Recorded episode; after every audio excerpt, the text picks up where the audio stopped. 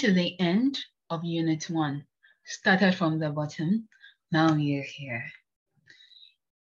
In this unit, we learned how data was digitized using punch cards.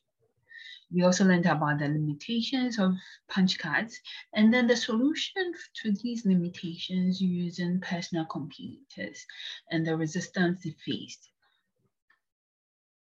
We also learned about the internet and World Wide Web.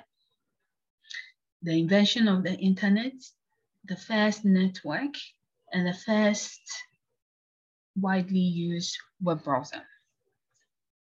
We also learned some basic software and hardware terms, such as CPU, input, output, and storage devices with examples. Thank you for going through this unit.